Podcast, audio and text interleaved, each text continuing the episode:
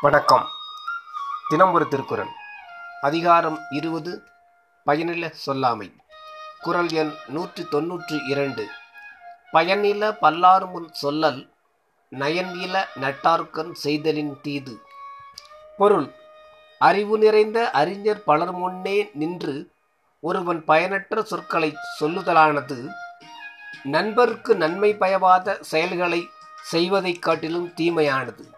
விளக்கம் நண்பினன் எப்போதும் தன் நண்பனிடம் இனிய சொல்லையும் இனிய செயலையுமே எதிர்பார்ப்பான்.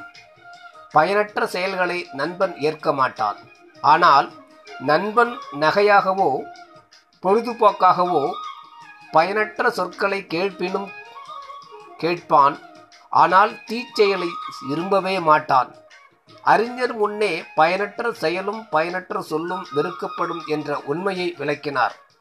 நண்பன் பயனற்ற செயலை வெறுப்பது போலவே அறிஞர் பயனற்ற சொல்லை வெறுப்பர் என்பது கருத்து. அன்றியும் நண்பன் தீச்செயலை செய்தால் நண்பொழிந்து பகையாய் மாறிவிடுவது போல நல்லோர் பயனற்ற சொற்களை கேட்டால் அவனை அறிஞன் என்று எண்ணுவதை விட்டு அறிவிலி என்ற முடிவுக்கு வருவர் என்ற நயமும் கூறியதை காண்கிறோம். நன்றி.